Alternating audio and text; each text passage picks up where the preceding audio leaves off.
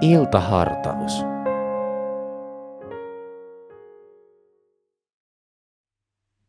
Tämä on Helsingin kansanlähetyksen iltahartaus ja minä olen Juho Ylitalo. Hyvää iltaa. Ensi sunnuntai aihe kirkkovuodessa on hyvä paimen. Luen alkupuolen tuosta päivän evankeliumista, Johanneksen evankeliumin kymmenennestä luvusta.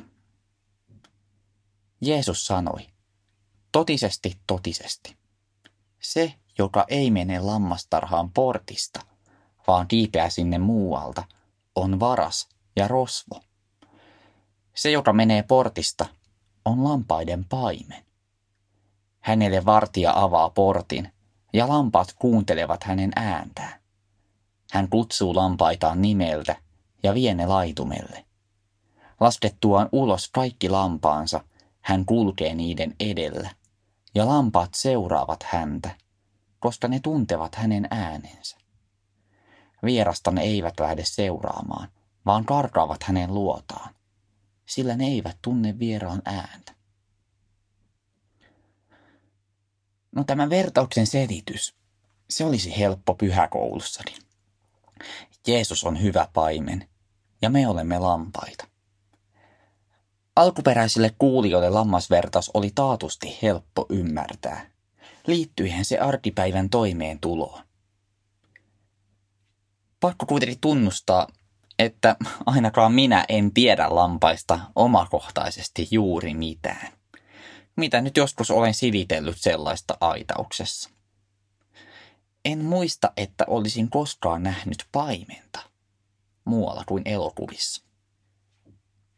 Aloinkin kaivaa tietoa lampaista. Pikkuhiljaa alkoi tuntua, että ihmiset ja lampaat laumoina ovat aika samanlaisia. Kummatkin tottuvat tarvittaessa uuteen ympäristöön ja seuraavat toisiaan omassa hierarkiassaan. Lampailla on tunteet ja muistot. Ne tunnistavat paimenensa ja puolensa tai lajitoveriaan. Ihmisen muisti on toki parempi. Lampaan näkökenttä on laaja, mutta se ei oikein erota yksityiskohtia. Esimerkiksi raulaan oleva portti on vaikea hahmottaa. Sitten löysin myös sellaisen tiedon, että laumallinen lampaita liikkuu helpommin ennen mutkaa, koska silloin ne eivät näe, mitä on tulossa. Nämäkin tuntuvat kumman tutuilta. Me ihmiset emme usein hahmota suuren kokonaisuuden yksityiskohtia. Ja elämäkin tuntuu soljuvan helpommin eteenpäin, kun ei tiedä, mitä tulevaisuudessa tarkkaan ottaen tapahtuu. Tämä Jeesuksen vertaus ei kuitenkaan keskity lampaisiin, vaan paimeneen. Hyvään paimeneen. Kuulijat olivat lukeneet raamattunsa, siis vanhan testamentin, ja he ymmärsivät, mihin paimenvertaus viittaa. Tutu näistä kohdista meille lienee psalmi 23. Herra on minun paimeneni, ei minulta mitään puutu. Jeesus antoi ymmärtää, että hän on tämä paimen että hän on Jumala. Jeesus on siis hyvä paimen, ja me olemme hänen lampaitaan. Jo antiikin ajan paimenet tiesivät, että lammas tunnistaa paimeneensa äänen, kun taas uudet äänet stressaavat ja pelottavat sitä. Mistä me sitten tunnistamme hyvän paimenen äänen? Raamatusta. Paavali kertoo toisessa kirjassa Timoteukselle.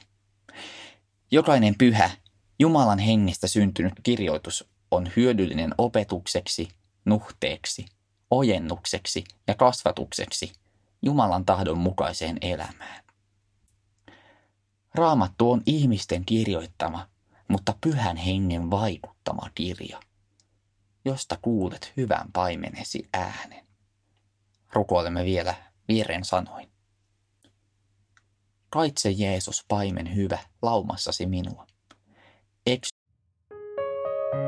Ohjelman sinulle tarjosi Helsingin evankelisuterilainen kansanlähetys. Katso lisää kansanlähetys.fi kautta Helsinki ja tule mukaan.